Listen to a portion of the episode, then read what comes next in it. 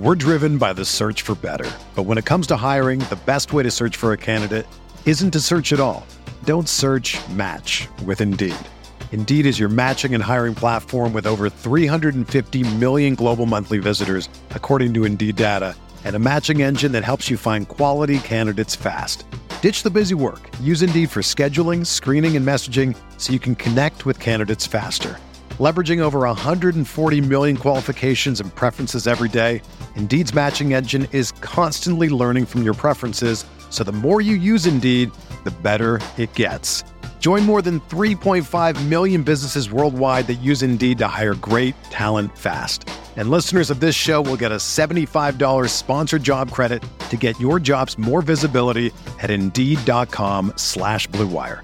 Just go to Indeed.com slash BlueWire right now and support our show by saying that you heard about Indeed on this podcast. That's Indeed.com slash BlueWire. Terms and conditions apply. Need to hire? You need Indeed.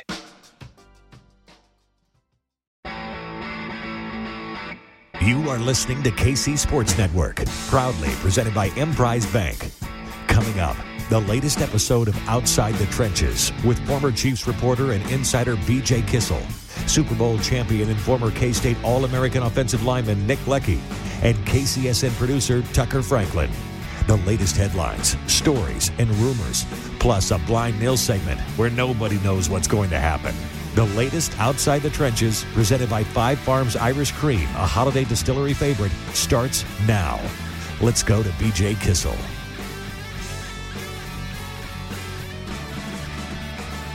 Welcome in to Outside the Trenches. I am not BJ Kissel. I am Tucker Franklin. BJ is not with us today. I'm joined by uh, six-year NFL veteran, Super Bowl champion Nick Leckey. He's down at the bottom of your screen if you're watching this on YouTube. To my, I guess it'd be my right, uh, actually to my left and real life. Uh, it directions are all relative. There's Jordan Foote, uh, super producer here at KC Sports Network. Uh, Nick, I'll start with you. How you doing today, my man? I'm good. I'm good. Had uh, my kid's last skate party of elementary school tonight, so I got to watch that unfold, and uh, I I brought back some good vibes. Right, the the skate party. You guys, you guys have good memories of like when you were a youth, stuff like that. Yeah, still a youth, Nick. Oh my god! Oh my god! I, I no, it was cool. No, it, it it was good times. It was an outdoor skate skate park, No, is it inside like a roller skate party? like a roll. Oh, okay, roller Like- skate. like I thought you were talking about like car left turns. dropping to the half pipe. I thought you were talking about like uh Just having a ball, man. yeah. Having a good old time. Yeah, Jordan, how are you doing? Lots of shows at KC Sports Network uh, coming out this week. How you been? Yeah, plenty going on, man. It's uh, MLB opening day on Thursday, so in the spirit of that, I got the call from BJ Kissel uh, tonight and got invited to come join you guys on the show. So I'm excited, man. There you go. Jordan got the uh the big league call up. That's Um, awesome. I know. Yeah. That's so uh, cool, dude. BJ not with us tonight, obviously, as you can tell. Um, running point here. Uh, very excited to talk about some of the stuff that we got going on here. Uh, the the topic, if you're tuning into the YouTube video, if you've clicked on the title of this podcast, you already know what we're going to talk about off the top. And if you're if you know the show, you know that we're to have the blind nil segment to kind of wrap it up.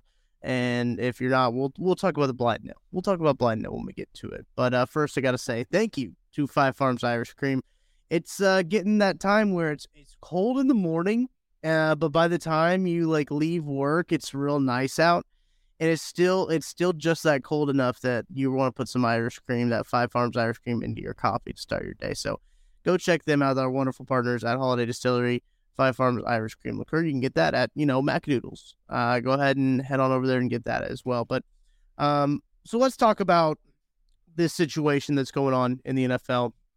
Patrick Mahomes was very vocal about the uh, new rule changes. Now, every year at the league, I believe it's like owners' meetings, coaches' meetings, they do propose these new rule changes. The Chiefs, or if you remember a couple of years ago, uh, had the overtime rule proposed and it was shot down. And then Yeah, once the. Bills, They Yeah. abstained, right? they and then once the Bills brought it back, it got up, it got approved, and infamously, uh, the Chiefs brought up the number rule, right when they were running out of uh, numbers to give players to kind of open up the the player rosters to a little bit more of a college style of of numbering, not double numbers yet, but um, to kind of give a little bit more options. That did get passed. Um, number zero that can now be worn in the NFL. So that is a big rule change that was approved. Another rule change that was approved is the cap of Thursday night football games has now been raised to two games. So now oh, teams can play. Yep. I knew that that was going to be your reaction, Nick. Teams can now play multiple Thursday night games. The option to flex to Thursday night, however, was voted down. You cannot flex to Thursday night yet. But rule, in my opinion. We saw a couple of Chiefs players, if you saw on the thumbnail, uh, you saw on Twitter, Patrick Mahomes did the facepalm emoji to it uh, when he quote tweeted the uh, news of it, and then Justin Reid had a had a tweet out as well. Uh, Nick, I want to know outside of your initial initial visceral reaction to what that was, uh, what are your thoughts on that? Um, I don't know, man. The, the the Thursday night football, like honestly, that's a terrible product. Like it's always sloppy football um, it, it puts so much stress on people's bodies. Like when you go, let's say you play a Sunday noon game, and let's say you're the away team. So game gets over about three hours, right? So one, two, three, three. Uh, takes a while to get on the plane, go to the plane, go home. You home, eat dinner. Probably you're home at like what 11 p.m. at night. Wake up Monday, do you know start working the next week Tuesday, practice Wednesday, fly out and play a game. That's that's brutal. It's so brutal on your body. So having another one, pff, no, silly. Gordon, your thoughts? I I don't like it. Um, I I always side with players and player safety. I think, and Mahomes spoke out about it. Justin Reid spoke out about it, and there was a tweet from I think it was the MLF football or the ML football account. Um, the Giants owner was like, "Oh well, think about the people coming out to the game, blah blah blah." And MVS Marquez Valdes-Scantling quote tweeted it and was like, mm-hmm. "What people playing the games. Like that's a bit exactly. too. You know, if not more important, you have to have the players out there in order for the product to be watchable and for the product to be successful. And if you're, it stacks up, man. Like yeah. if I go play a round of golf on a Sunday, I'm walking around a little weird until like Tuesday morning, Wednesday. I'm like, man, I'm worn out. I'm not playing an NFL game. I'm not getting out there getting hit. I'm not battling in the trenches with people. I'm not getting injured. I'm not battling through that. So I I don't like it personally. Um, I think keeping it the way it was. If you're gonna do anything, then don't do Thursday night football at all. Like if you really have that big of a bone to pick with it, don't add more onto yeah. it.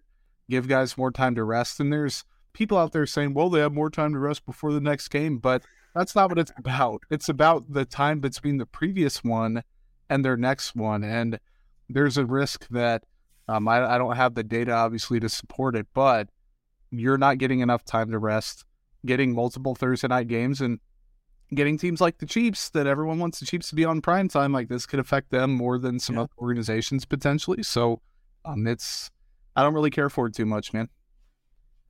I want to read Justin Reid's uh, tweet he said multiple Thursday night games will be terrible for player safety. If fans want to see a better product on Thursday nights, forcing beat up players to get suited up for a surprise Thursday night game with no time to really game plan for is not the way to do it. And I really think he hits the nail on the head, really, just with like everything. And he also said, not to mention thousands of fans' hard earned money and planning being wasted by a, a snap change mm-hmm. in the schedule. Now, this is now he's referencing uh, there to the fact that they are debating on having teams be flexed into Thursday night games, which in itself would be a logistical nightmare, not only for the players, but for imagine, you know, the hotels you have to book, the travel you have to book. Now all of that is now being changed two weeks ahead of time. Uh, that is a nightmare. Not to mention the fans who, like, if you buy a ticket, like, let's not act like tickets to NFL games are cheap, right? Like, that's a that's a good chunk of change. If you buy a ticket to go to a Sunday noon game with your kid, and all of a sudden now it's a th- Thursday night, that's going to be a tough sell. That's a tough little swing to do. So there's a lot going into that. That the NFL, I feel like the NFL keeps trying to force Thursday night football, and I don't know if there's a right answer with Thursday night football. I, I don't know if there's a, a, a situation that exists with Thursday nights that makes sense. Um, I know there's been a situation thrown out where, you know, it feels like inevitable that the league is going to add the 18th game, right? And if they add the 18th game, they add the second bye week, so they have everybody's Thursday night game following the bye week. Um, So then you would have the you would have your bye week, and then your game back would be a Thursday night game. That has been thrown out there. That is one way to to possibly fix it. Um, I don't know, Jordan. Your thoughts on kind of how the NFL can remedy the Thursday nights? I, I think this comment from Jacob Jenkins is interesting. Having less games, one uh, Thursday night football game, two bye weeks. I think the two bye weeks seems not quite inevitable, but I do think that is going to be where the NFL is headed at some point. Then pushing more games um, and the NFL turning into load management like the NBA. And to have another Chiefs example, man, these Andy Reid practices, he's not huge on the veteran rest days. He's not like when Tom Brady was in Tampa and they had Bruce Arians. It's like, oh, let's go practice and then go goof off and play golf. If you want a day off, you can have a day off. Like some teams might have to slightly adjust how they handle stuff like this. You're thinking about a guy like Travis Kelce, who was open, completely open throughout the year and into the Super Bowl, um, throughout the playoffs. About man, it's been tough um, getting ready for these games and staying ready for these games just physically. Mentally, he's there. It's going to take a toll on everybody. And it's going to take a toll on running backs. It's going to take a toll on quarterbacks, right down to the guy that's running down the field 20 times on special teams. Like it is just going to be very tough in general. So I think this is a step in the wrong direction. I get the content machine, I get the production machine. You you want stuff like this if you're the NFL and it's kind of backwards sometimes and it's a bottom line type business, but thinking for the teams, the people going and the players, the coaches, really everyone else involved, I think it kind of sucks. I agree. And you know what? That was and it got voted down, right? Obviously, and it got, but it got floated out there for a reason. And mm-hmm. three years, it's in three years, it's going to happen. You know, it's it's inevitable. And and I do think I agree with you, Jordan. You you water down the product. Uh, you really do. Like when it's when, and I'm just talking from players to, to, to types of games, more injuries and stuff like that. It's just it's foolish. It just it's absolutely foolish. But it's going to happen up there. It's just like we never thought the 18 game schedule would happen. It yep. It happened. So, but like I said, I mean, NFL is the biggest, is the biggest consumer or the biggest right ad space because it's all internet now. So where else can you grab a national chunk of America, right? Than than that. So I get why they want to create more games, you know. And then that Thursday night, it's a shitty product, but guess what? It's Amazon Prime Thursdays now, right? Yeah. So Amazon Prime paid big money for it. I, I don't remember work. what the contract was. Uh, right. Money worked for Amazon, I guess. Well, and people are going to tune in. Like people are going to watch if you're getting multiple um, of one team in the same year. If you're getting a marquee team or marquee matchups a second time on Thursday Night Football, you're going to get more of a draw on your audience. Like from the league's perspective, I understand it. It's just, uh, it's, unfortunate, man, for sure. It is. it is. But isn't it still like in a Thursday Night Football? Aren't the ratings still higher than anything else in on on TV? I wouldn't be surprised. One right. Yeah, I just looked up the deal that they signed.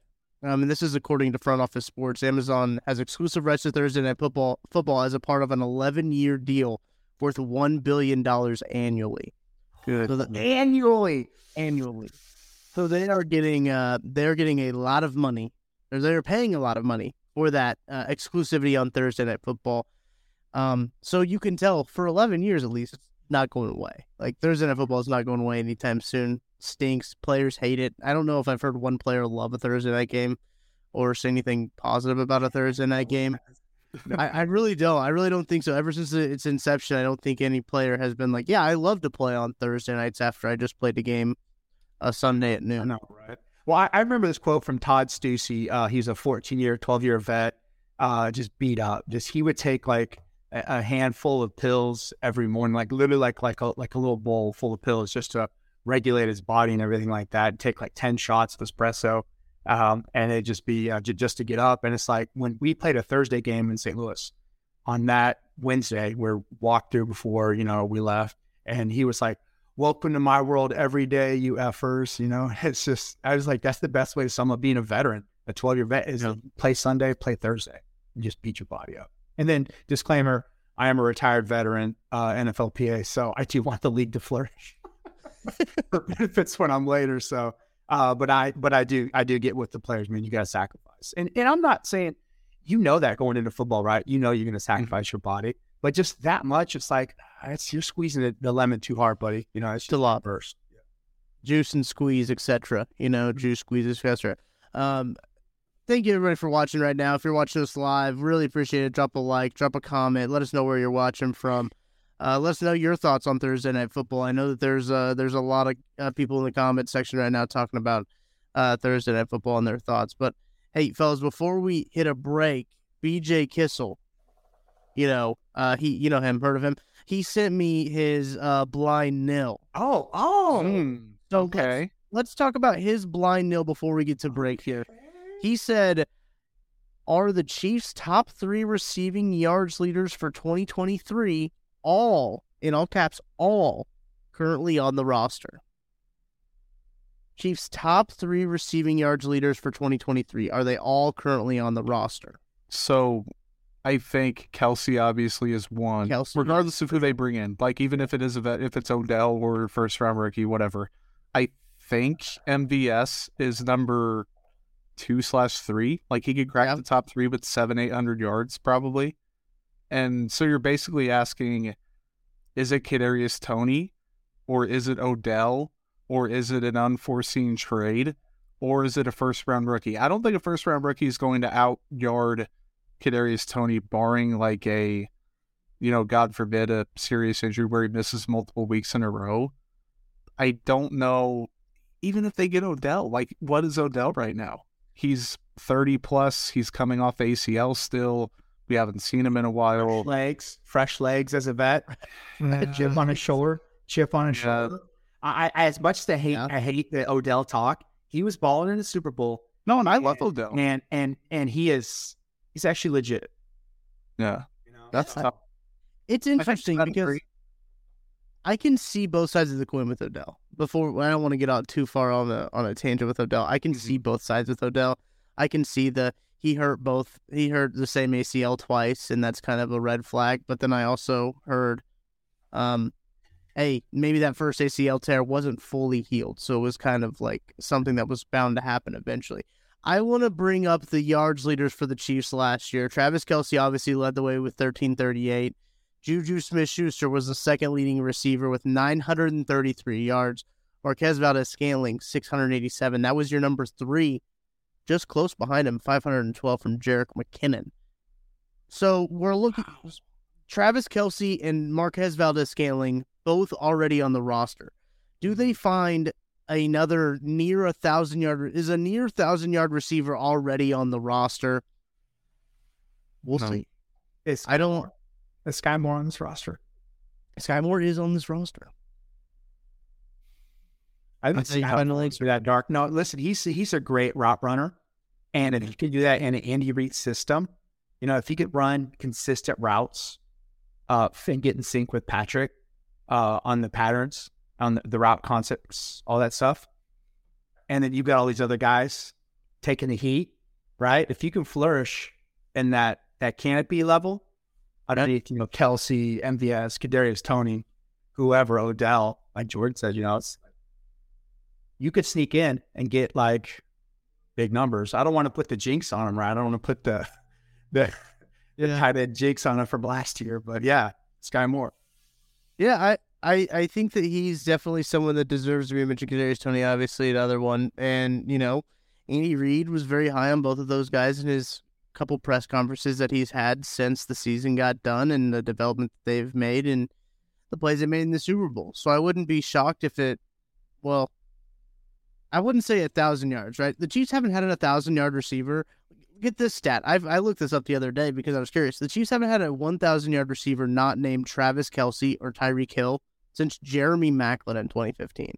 Jeremy Maclin was the first, was the last Chiefs wide receiver not named Travis Kelce or Tyreek Hill, a receiver in general, not necessarily wide receiver, to have a thousand yards. Like that's that's Who- kind of mind boggling. Where'd he go? Would it have? I was gonna say, who else would it have been? It would have been Sammy Watkins or Demarcus Sammy Robinson. You never made He any. was close one year, uh, but I mean, listen, Juju was close this year. He had 933. yeah, he was. So um, I don't know if you can find 933 yards with what you have on the roster right now. Maybe I would I would gladly be proven. wrong. I would love But- that. the thing is, so if we do the math, and this could go really, really south really, really quickly. Let's say Kelce has like 1,200 yards, right? Mm. Let's say the running back room as a whole has 500, which could be too much, could be low. That's what 17. Let's say MVS has 800. You're at 2,500 yards, right? So you're halfway to 5,000. Then you're asking another 500 from Skyy Moore. That gets you to 3,000. Another 500 from another receiver. Like there is plenty of room there. Noah Gray will be good for 250, 300. Blake Bell will have 100. Jody Fortson will have 100, something like that. Yeah. You've got to replace it somewhere. Like Mahomes isn't just going to throw for 3,800 yards or 4,000. He's going to go over that. He's going to have a lot next year. You're not going to start randomly pounding the rock or anything. Um, but it, it's tough. So maybe that number three guy is at 600 yards or something, and maybe it is Skyy Moore making a leap. Maybe it is Kelce MVS Skyy. Maybe Toney is healthy enough to do it. So I don't think I ever gave a straight answer. I'm gonna lean. I'm gonna lean yes, even though I don't feel good about that. After I basically started off and said I, I don't think so, now now I kind of think I do. I love that whole thought process, though, man. We just got like that that full thought. I love the baseball analysis. I can tell Yeah. you baseball with all the numbers and stuff. Fantastic. I like that. That's Quick math. Years exactly. Uh, 12 players last year on the Chiefs roster recorded over 100 yards receiving. That's pretty impressive. That's a lot of different players. they just spread it around, and it's weird. Like as people will get hot, people get cold, especially wide receivers. I'm telling you, check out like game logs for like wide receivers. They're so like like this. Like it just it's Mhm. really weird uh, how they have. So it's like like I said with this offense and what it's designed to do, it's spread the ball around, right? So that way you don't have any tendencies. Besides Kelce, um, if in a, in a clutch, right? Well, on nails, they might double down, not literally, but figuratively, on multi uh, tight end sets if they don't bring in another big wideouts. Like you can't go that 60% of the time or whatever, but the tight end room could take a step up. They could give Noah Gray the ball a little bit more. Maybe Fortson stays healthy. There are a lot of ways they can go. Not all of them are uh, fantastic, to say the least. But if that answer is yes, then I'm interested to see who takes a step up. I'm going to say no because Justin Watson currently isn't on the roster. Um, hey, hey, mark my words. The Chiefs will draft a, like a six four tight end or wide receiver oh, they're going to in honor of Maclin.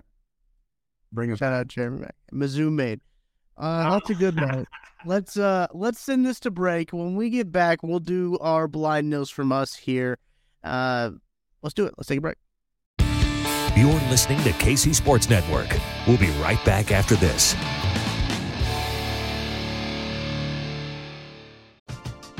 We're driven by the search for better. But when it comes to hiring, the best way to search for a candidate isn't to search at all.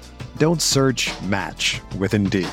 Indeed is your matching and hiring platform with over 350 million global monthly visitors, according to Indeed data, and a matching engine that helps you find quality candidates fast. Ditch the busy work. Use Indeed for scheduling, screening, and messaging so you can connect with candidates faster. Leveraging over 140 million qualifications and preferences every day, Indeed's matching engine is constantly learning from your preferences, so the more you use Indeed, the better it gets. Join more than 3.5 million businesses worldwide that use Indeed to hire great talent fast. And listeners of this show will get a $75 sponsored job credit to get your jobs more visibility at Indeed.com slash Blue Wire. Just go to Indeed.com slash Blue Wire right now and support our show by saying that you heard about Indeed on this podcast. That's Indeed.com slash Blue Wire. Terms and conditions apply. Need to hire? You need Indeed. When you need mealtime inspiration, it's worth shopping Kroger, where you'll find over 30,000 mouthwatering choices that excite your inner foodie. And no matter what tasty choice you make, you'll enjoy our everyday low prices, plus extra ways to save, like digital coupons worth over $600 each week. You can also save up to $1 off per gallon at the pump with fuel points. More savings and more inspiring flavors make shopping Kroger worth it every time. Kroger, fresh for everyone. Fuel restrictions apply. Y'all hanging out with us here on Outside the Trenches, presented by Five Farms Irish Cream Liqueur. Uh, we are here. We have reached the blind nil uh, portion of the show. Your favorite part of the show. It's it's uh, about nine twenty five p.m. when we're recording this. It's KCSN After Dark, essentially. Uh, we're doing. Executive cut, baby. I Was that? um, yes. well, if you don't know what, uh, if you're listening to the show for the first time, watching the show for the first time, we each bring a segment to the table, a question, uh, a topic that somebody that we all don't know. So we're all giving. So Jordan's gonna give us one, and we're gonna give our gut reactions. We're gonna think about it on the spot, right? We don't know what Jordan's gonna talk about. Nick's gonna do the same thing. I'm gonna do the same thing.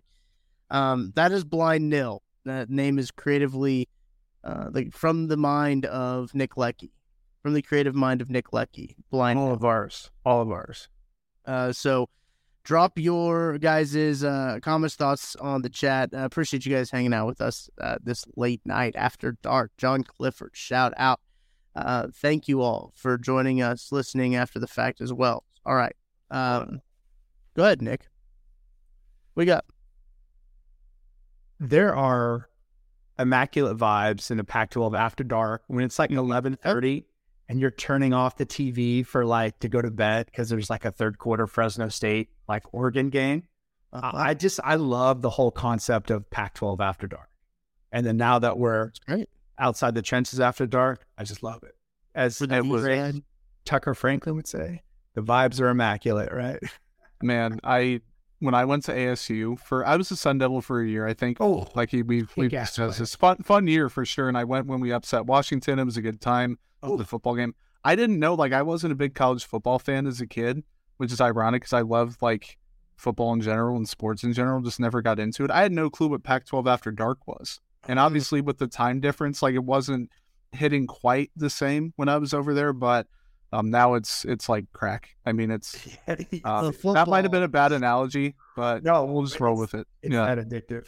The football is just so unhinged. I think that's Correct. so good. That's that's the best way of putting it, right? Like R.I.P. Mike Leach because he was like the Pac-12 after dark. Oh like, yeah, like he should be the unofficial mascot.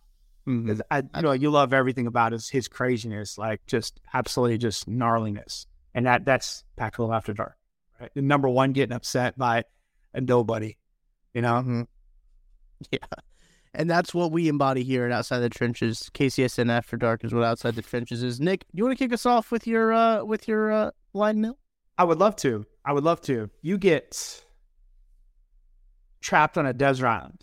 You get a TV with a DVD or a Blu-ray player, right? And you only get one Blu-ray of a movie on a desert island, right? So it might be your favorite, or it might be something that's entertaining, or it might be something that's you know complex. Uh, it might be something wintry, like uh, you know the movie Alive, right? right? They get they get trapped on the mountain. So yeah, right. So, It's a movie where Leo gets attacked by a bear, Revenant. One of ooh, those. Oh, yeah, like the cold, like go there and, and cool up, right? To to survive, right?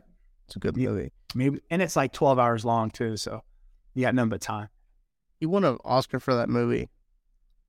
Out of all the movies he's been in, it's not the one I would have picked for him to win an Oscar in. Um, It's a my favorite film, after dark in it right now. right? Sorry, I, I got off. My favorite film is Pulp Fiction. Um, Hmm.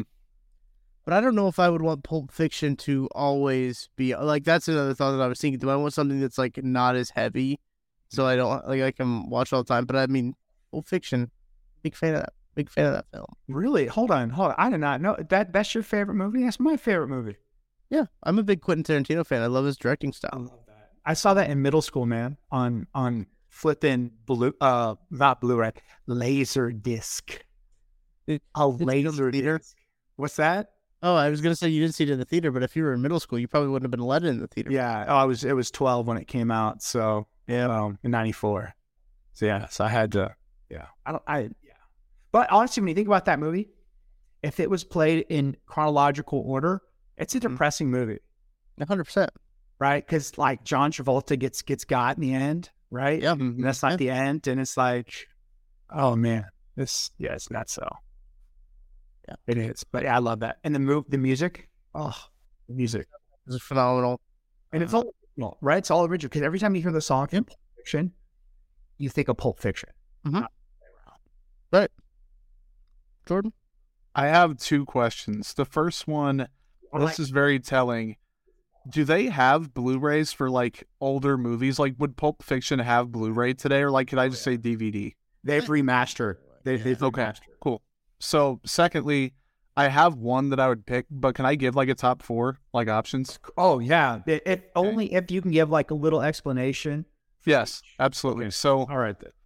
um, only one of these was made after the year 2000, which is weird because I was born in 1999. So, like, I didn't watch movies until after 2000. But, well, technically yes, technically no. Anyway, my my favorite, yeah, my favorite movie, my favorite movie of all time is The Breakfast Club. That's always going to be my favorite. I love it. You old soul. Are you My second favorite movie is Ferris Bueller's Day Off from that general same time period. So I think Ferris would be fun, but like that story would get a little bit old. You'd be like, yeah, this jackass is just like screwing people over, kind of like the slide, you know what, like whatever. The Breakfast Club would be fun. I will never, ever, ever watch it a billion times. Never get tired of it. John Bender is a badass. Number three, Wolf of Wall Street. Very, very big fan entertaining. that one, yes, that one would never get tiring at all. Um, and the number four, Casino. I think that's just a classic. Very big fan. Um, Robert De Niro, one of my favorites ever. Like that little type of genre of movie, absolutely fantastic. So so Ace Rothstein, right? Um, Mhm. uh, De Niro's character. Uh, I love how it's like this. It's a true. He's a true character, right? It's based off that, Yeah, and he played it so well. he he's awesome. Man. He annoys me. That that uh blueberry, the blueberry muffin scene. Do you guys remember that scene? Uh-huh. The guy they're eating with the chef, and he, he breaks it. He's like seven blueberries, and the other guy's like a million blueberries. And De Niro goes, "Hey, you want me to? Uh, can you make the same amount of blueberries in each one?" And the chef Mhm. looked at deadpan. He goes, "You want me to make all the blueberries?" And he's like, "Yeah, like like go fuck yourself." That's a great movie. Yeah. I- It's so good. It's so good, man. I just watched it the other day. I'm getting giddy just thinking about these movies. Like I want to go on a binge overnight and watch. I, I don't think I'd have enough time. Like some of those are like Yeah. Casino's a long ass. Casino's a movie, long man. one. Casino. I used to watch it uh, double VHS tapes back in the day, man. That would be Mm. I used to watch double VHS tapes. When he married his ginger, I just stopped the movie. Yeah. Stop. I watched uh I watched Goodfellas the other day. Kind of the similar cast, right? Kind of similar, a lot of similarities between the two movies. Uh, Not obviously Very real similar. mob movies, but just like characters and like cast and everything, and uh very similar. I think. They're I- the same characters. Yeah. Yeah. yeah, yeah. Joe Pesci also in that in Goodfellas and uh, Casino. Uh, Those are both uh, Scorsese films, right? Oh, really? Well, and so I think they are. Yeah. and Wolf of Wall Street's a Scorsese film too. Maybe I just have a type, I guess. I think so. Here's Breakfast Club doesn't fit that that description, but Ferris Bueller's. I believe, I can't believe how similar our movie tastes are. Uh, you guys, because Jordan, I was look at gonna, us. I was going to say uh, Ferris Bueller's Day Off. Uh, so good. because it's another one like Pulp Fiction, like, right? The music, every song from from Ferris Bueller's Day Off, um, it, it is is unique to Ferris Bueller's Day Off, right? I can't think of Danke Schoen, Darling, what he's you know singing on the parade float, and, And they did like Twist and Shout, which obviously is a Beatles thing, but like I didn't know that until after I'd watched it. I was like, that's a Ferris Bueller like classic as a kid, and I was like, obviously not dumbass, but yes, Oh, excuse it. Oh, excuse it. That's awesome. I, I love that list. I love the list. It's fantastic. Um, to me, I, I and I'm with you guys. It kind of took me to, because I was thinking of one where, uh, like it's just pure entertainment, and pure just just a great a great movie with just no CGI, just cool, whatever is uh John Cusack. So in that same vein, um, Grosse Pointe Blank. Have you guys ever seen that movie? Guys, listen, listen tonight. I promise you, go, go see that. Go, go see it. Go watch that. it's so. I'll just give you the brief. What you see in the trailer. It's a, a hitman, John Cusack, gets invited to his 10 year high school reunion, and then also. Uh, he was like D done with it, and he's like he's gonna quit. And then also he gets a, a target, gets a, a person he's supposed to hit in Grosse Pointe, Michigan. Hmm. So yeah, so it's his cool, and and it's a and it's John Cusack flick, right? So you know, you know what you're getting into. Yeah. It's really cool. I dig it. I like it. Yeah, I do that. Or and then the other movie I'd pick, and just because I love the the entertainment uh, aspect of it, the the plot, uh, the music, the situation, all that stuff, and the characters. Ocean's Twelve. I'm a big fan of the Ocean's movies. But that one really, I think to me, just I think you could tell that the Brad Pitt and um uh who's the the great guy? George Clooney. Oh yeah, That relationship was just just awesome. Like how they existed and ran it and really, you know, how, how everything and got the ice and all that stuff. This is really cool. So that's why I'd bring Ocean Twelve. I didn't I didn't expect this conversation at all. Like that's why they call it a blind nil, right? why But I blind nil. if you would have given me a hundred guesses, I never would have guessed this one at all. Yeah, exactly. Gotta love it. It's a good thought experiment. I love it. yes. Uh, it gets you. It gets a nice, nice little looking into the mind of the of the question answerer. Yes, yes, agreed too, right? Yeah. Uh, Jordan, what you got for us? So this one could go really quickly or it could drag on. I'm not sure which. And Drag or it could drag on. and I could go first if you guys need time to think, but I'm going to preface it with the the scene here. I'm going to give you an Uno reverse card, and you can use that for one move that any other team made this off season, and then you can also use it for the Chiefs. You can either reverse a move they made or change something that they did or didn't do this off season. So if you guys need time, do you want me to go first, or do you I have got it. something that you can? You got it. Okay. Where are you putting your cards at? my my old coach in New Orleans? I'd like to reverse Sean Payton out of Denver.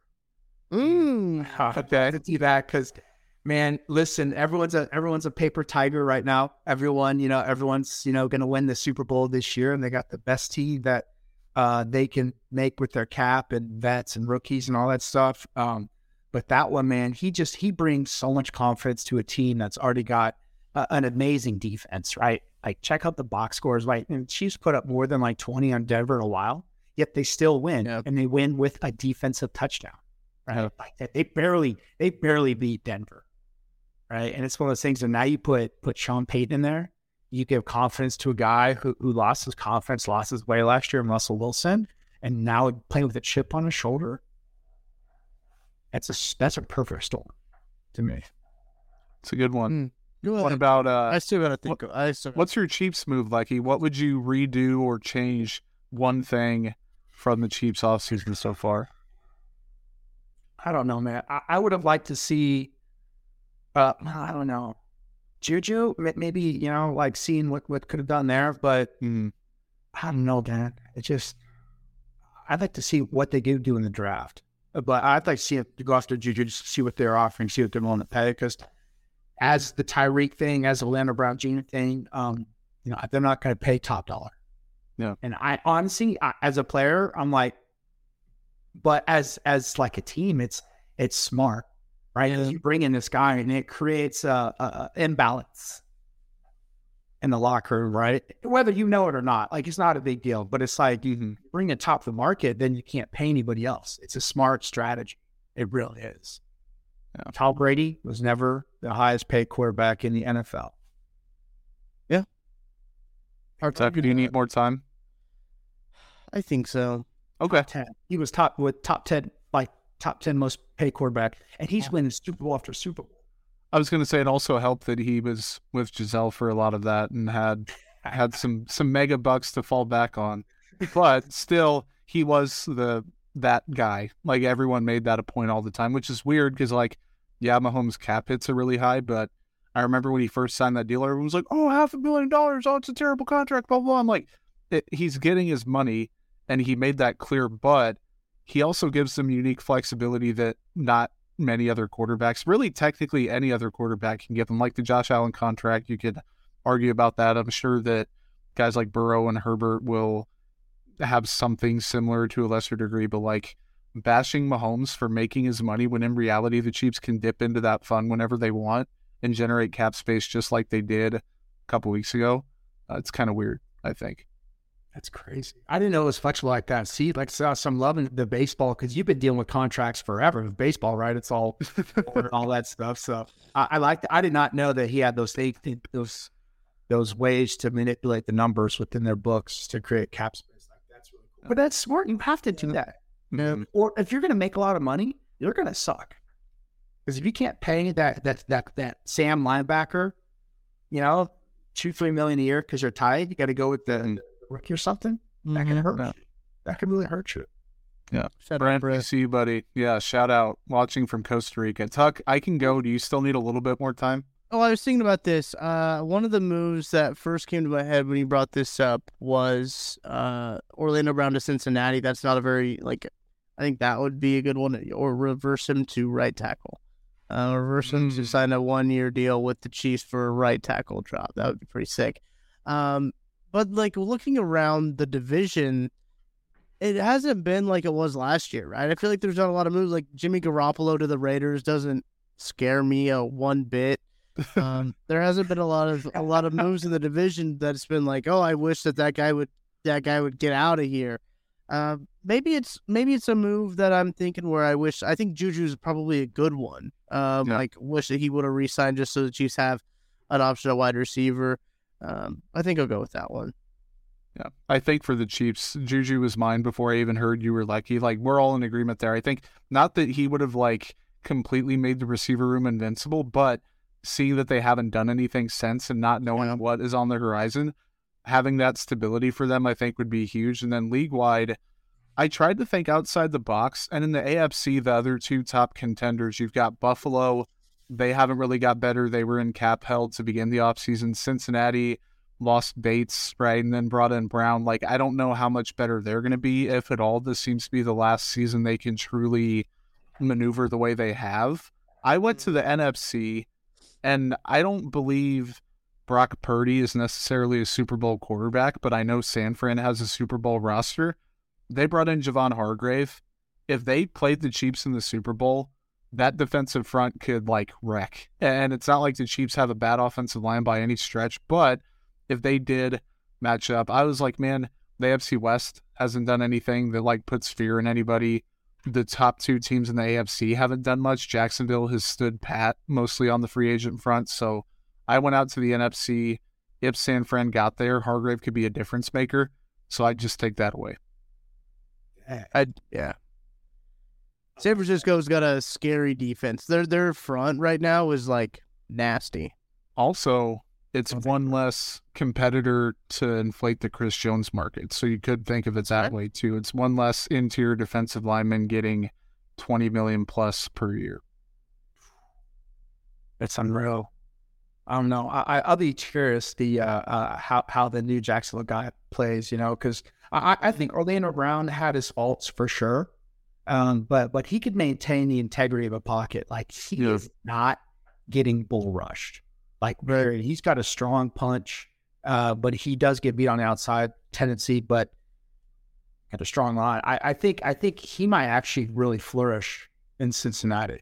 You know, I, I- really do. Hmm. Plus Joe Burrow, I mean, we get sacked a lot, but I think he could help maintain integrity of that pocket. I really do believe that for him. It's uh it's all interesting and, and coming up next, I've got a couple blind nils I'm going I'm going back and forth with. We'll talk about them when we come back after this break. A sports network for today's fan. KC Sports Network. Podcasts, YouTube, social media, live shows. KCSN. With threats to our nation waiting around every corner, adaptability is more important than ever. When conditions change without notice, quick strategic thinking is crucial. And with obstacles consistently impending, determination is essential in overcoming them. It's this willingness, decisiveness, and resilience that sets Marines apart. With our fighting spirit, we don't just fight battles, we win them. Marines are the constant our nation counts on to fight the unknown. And through adaptable problem solving, we do just that. Learn more at marines.com.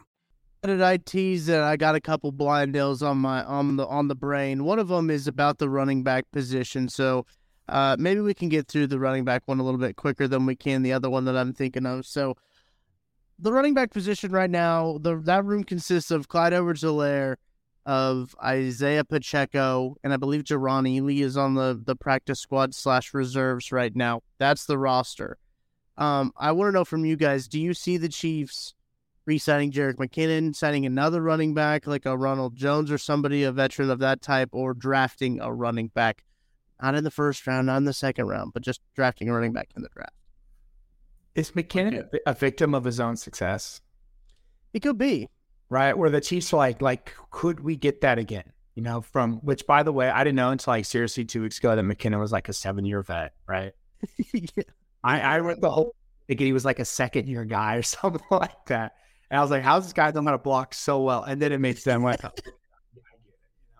so it's like, uh, as you expected to have that sort of like monster run, you know, in like December that that he did. Um, like could like, I think I think their question is, do you think they could replicate that? And that's why they're not signing him back yet, uh, or they don't like signing older running backs either. Too, like yeah, like you, like Leonardo DiCaprio and his dating habits, right? It's mm-hmm. a certain age, man. No dice, you out. Action. So maybe they do have the same age where, hey, we don't we don't take running backs under it.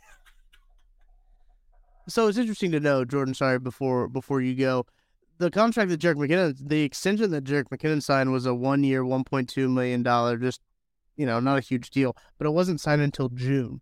Um, so Jerick McKinnon obviously doesn't want to go to phase one OTAs, phase two OTAs, doesn't want to go to all that that running around in shorts. Uh, so if the Chiefs do re-sign him or a veteran guy, it's probably not going to be till June, July, maybe even August uh, sometimes. But Jordan, what are your thoughts on this? Yeah, I literally was looking up right before you started saying that. I was like, I know McKinnon signed in June. It's like early to mid June.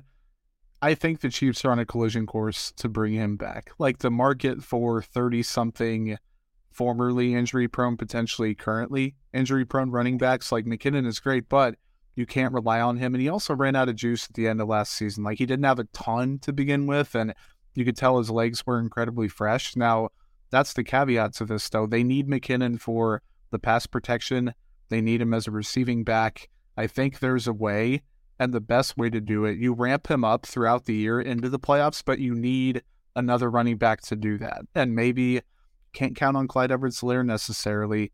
I think they do draft someone on day three, whether it's the fourth, fifth, sixth, or seventh round. I think they do draft the running back. They bring one in to work with Isaiah Pacheco, but then you have a lot of youth in that room with a, a second year guy and a rookie. I think you supplement that with Clyde Edwards Helaire. He's still around, and you have Jerick McKinnon waiting, and maybe he's a guy that, you know, hangs around at the beginning of the year, doesn't do a ton, gets involved, spells somebody when they get hurt or need, you know, a mm-hmm. breather or whatever.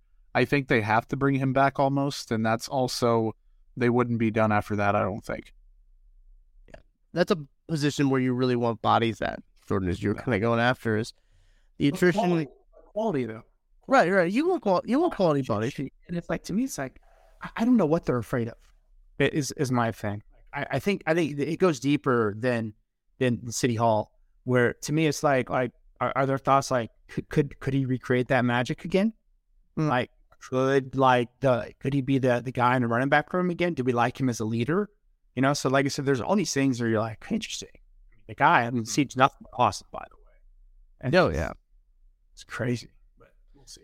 That's why I'm like, like, get to the draft. I want to see who they draft. right, and I do think I do think that there is uh, there is something there in the draft. I know BJ's brought up Deuce Vaughn. Maybe they draft another guy that like Jerick McKinnon in the draft. There are some, uh, yeah, there are some running backs in there. I want to shout out Matt Reeves for this comment. He is a wide receiver, not even changed his number to 89. He did. Uh, I was thinking of La'Mical Perine uh, oh, is the other running back that they have on roster, who was, I believe, practice squad ad late last year. Um, yeah, so they're gonna need some the the war of attrition. I need to look this stat up. It's been a couple years, and I bring it up all the time. Like the average running, the running back misses an average of two games a season, and I'm sure it's gone up now because I feel like running backs, starting running backs, miss so many more games than two games a season now. Um, I'm sure that number's gone up. Uh, but it's something that where you got to have guys and you got to have rotation. Uh, we've saw I've talked about this too of you know the kind of the new trend of throwing waves of defensive alignment and offensive. I mean, thing. You also have to do that at the running back position now, uh, just with the, how the position is. But the other one, we've been talking about contracts. It's free agency time. It's extension time. And this has been a big, uh, big hot topic uh, between these two guys, two leaders on the defensive side of the ball, Chris Jones and Jerry Sneed. They're gonna Bill's going to come due uh, for L'Jarius Sneed. You're going to need to extend Chris Jones if you want to. You can only offer an extension to one of those guys. Who do you offer? It? It's uh, it's not even close. It's got to be Chris Jones. Like, and this isn't a completely original thought. He's the Mahomes of the defense, and you can't afford to let him go. Like, there were people And I was one of these people heading into last season that was like, the Chiefs should absolutely entertain trading him because he's been really good, but he hasn't been truly elite. Like the money that he's going to ask for, he hasn't been worth. Then he proved everybody wrong. Well, proved me wrong than a lot of people did believe in it. I was like, he's going to be a really, really good player, even great, but they're going to give him close to Aaron Donald money and he's not going to be worth it. Then he came out last year and was worth it and was absolutely fantastic. All pro, defensive player of the year, third place finisher. Like he was absolutely terrific. L'Jarius Sneed's a good player, but they also have a stud young corner in Trent McDuffie. I think one of Joshua Williams and Jaylen Watson actually does pan out to be a reliable starter for a while. Maybe even both of them do pan out. He also, I think he has more value to the Chiefs than he does generally in the NFL. So like he might price himself out of the Chiefs range. He might price himself out of his own range. I, I just think, yes, he's important. Yes, he does some things in the Spags defense that are important. The Chiefs could also draft a L'Jarius Sneed easier than they can draft a Chris Jones. The importance of a Chris Jones, like the whole defensive line goes as he does. You take Chris Jones off the defensive line. I don't care if you use two first round picks on an interior defensive lineman. You're not getting Chris Jones unless it's like a Jalen right. Carter type situation. So you can't really let him walk. Um, tag and trade isn't going to get you the net value of a Chris Jones. You just have to take your medicine here, take your lumps. You got to pay the guy.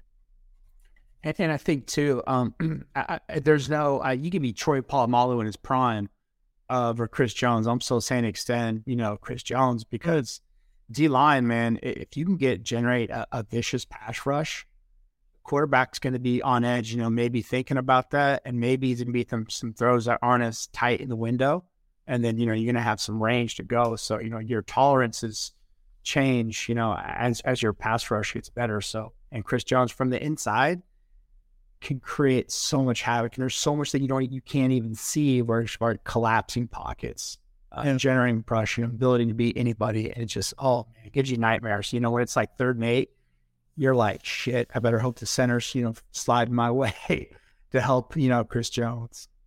So, Tuck, just to jump in real quick before we kick yeah. back to you, I looked up on Over the Cap the uh, average annual value for those two positions and like the top guys. So, Daron Payne's got paid. He's at 22 5. Uh, DeForest Buckner's at 21. Leonard Williams is at 21. Hargraves at 21. Aaron Donald's at 31 6. So, like, Jones isn't going to eclipse 30 million. I don't buy the smoke that he's going to get like even 29, 28, but you're getting between 24, 26 maybe, and perhaps you settle at four for 100. It's a lot of money, but he's worth it. And you look at cornerback, Xavier Howard at 18, you jump down a little bit. Marcus Peters was at 14, Darius Slay at 14. Charvarius Ward at 13.5. Like if you were to tell me Charvarius Ward and L'Jarius Sneed had comparable markets, I know that they play slightly different roles on defenses, but Ward's been objectively a pretty darn solid cornerback for a while now. Sneed, like I said, a little bit more valuable to the Chiefs, I think, than other teams. I still think relative to the value, the importance of Jones, it's got to be more important than Sneed. You just have to take your lumps and pay that guy. I know we, uh, Jordan, you brought up the trading Chris Jones. I know uh, trading uh, Jerry Sneed has been brought up recently too. He is in the final year of his deal. Why not try to get something out of him while you can? You just drafted five guys in the secondary uh, that are on rookie contracts right now, so why not uh, try to get that? Maybe if they draft another corner, if they draft a corner early, we might we might have to talk um, about about uh, allocating resources. Uh, but I do think that it's an interesting it's an interesting thought. I really think that hitting on all four of those corners, you can throw in Brian Cook and say hitting on five guys in the secondary really changes the uh, outlook on how this team is constructed moving forward and how they decide to spend their money, allocate their money, because maybe if they're coming to a tight cap situation, they say, okay, L'Jarius Sneed, we can give you this. This is what we can give you right here. And if you can go get more money elsewhere, i.e., Charvarius Ward, what happened with him, mm-hmm. go get your money elsewhere. Um, but I think it's going to be a very uh, interesting situation with him coming due, with that bill coming due. Uh, Chris Jones, Matt Reeves again, uh, comment. He said Jones extension seems like a June, July type situation, yep. which. That was his last one, too, right? Yeah. Late man, midsummer. So I know a lot of people are freaking out right now that the Chiefs aren't doing anything in free agency. They did two moves on the first two days. Guess nobody can be happy with uh, what Brett Veach has done. I know that it, we're getting a little impatient. The draft is just around the corner. Day three is actually a month away from today, so we have we have hit uh, under a month until the first pick in 2023 NFL draft in Kansas City, Missouri, by the way. So exciting times all around. When is this? Uh, Wednesday or Thursday? Thursday. Yeah. And according to one of the ESPN mocks, the Chiefs are going to draft Deonte Banks, um, quarterback, um, in the first round. So Tucker, you you spoke it into existence, and so did somebody else on ESPN. There we go. So all I need to. Hey, move the Pro Bowl to after the Super Bowl so everyone can attend. Ooh, Let's let's do that again. was it after the This is Super not a Bowl Pro Bowl guy. What's that? Was it after the Super Bowl when you played? Yeah, it was. Hmm. Well, no, uh, they they changed it in 09 to Oh no. before because we met the guys in like the Pro Bowl. They were Gotcha. Yeah. But yeah, move it to after again. I mean, what could you do with that week, uh, that media week? I mean, no one's watching the Pro Bowl anyways, right? Right.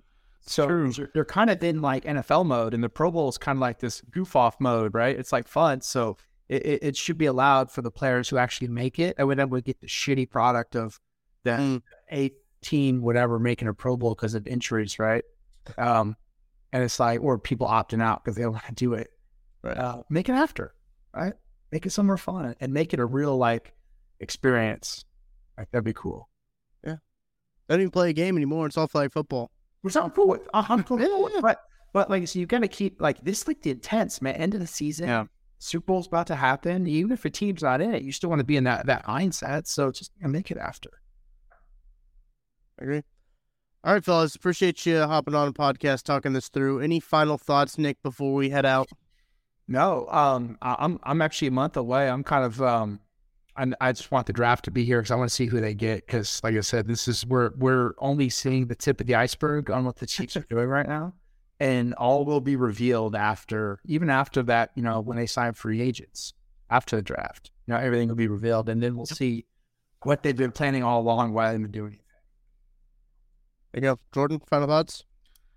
I know it's a tense time. Um, if you're a Chiefs fan, to be on Chiefs Twitter or whatever, um, go touch some grass, go outside, enjoy the weather changing, relax a little bit. The draft is coming up. People really don't know what the Chiefs are going to do. The Chiefs might not even know what the Chiefs are going to do. It's hard to predict some of the rest of the offseason. So um, it's the day to day can get stressful if you're out there watching, but um, enjoy the fun and listen to Outside the Trenches with Tucker Franklin and Leckey, and BJ will be back soon. There you go. As always, shout out to Five Farms Irish Cream Liqueur for uh, sponsoring this here wonderful program. This Outside the Trenches is KCSN After Dark. Uh, you're probably not listening to it after dark, but we're recording it after dark, so we get to say it anyway. Uh, we appreciate you uh, hanging out with us. And, and kind of to Jordan's tone, I'll be out at opening day. Opening day just around the corner on Thursday. Um, so see me stop and say hi. I love, I get excited that when baseball's here, spring feels like it's in the air. It's going to be a nice day out at, at Kauffman too. So, um, very excited for that. It's going to feel like a new leaf is turning over, and it feels like we're that much closer to the draft. So, super excited for that. So, make sure you hit that like button on this video, subscribe to the network. We've got a very exciting draft series coming. I've been editing some draft videos I talked about early on 21 questions. Going to have a draft video April 1st to 25th. We're going to have a video every single day with player breakdowns of uh, Ken Swanson, Sean Barber. And we're going to start, I'm going to say, we're going to start with Nolan Smith. That's April 1. On Saturday, you're going to get a video on KC Sports Network. It's going to be Nolan Smith breakdown of his film and his highlights. So make sure you are got that notification bell on because we'll be got all kinds of stuff for you for the NFL draft. We'll have you covered here at KC Sports Network. So for Jordan Foote, for Nick Leckey, I am Tucker Franklin. Thank you for listening to this episode of Outside the Trenches. We will talk to you later. Downtown Stadium. Bro. Thanks for listening to KC Sports Network. Don't forget to hit that follow button and leave us a review if you like what you heard and think others would as well. You can find all six of our channels at KCSN, covering the Chiefs, the Royals, Sporting KC, and the KC Current, plus KU, K State, or Mizzou by searching KCSN wherever you listen to podcasts. We're also on YouTube. Entertain, educate, inform. KC Sports Network.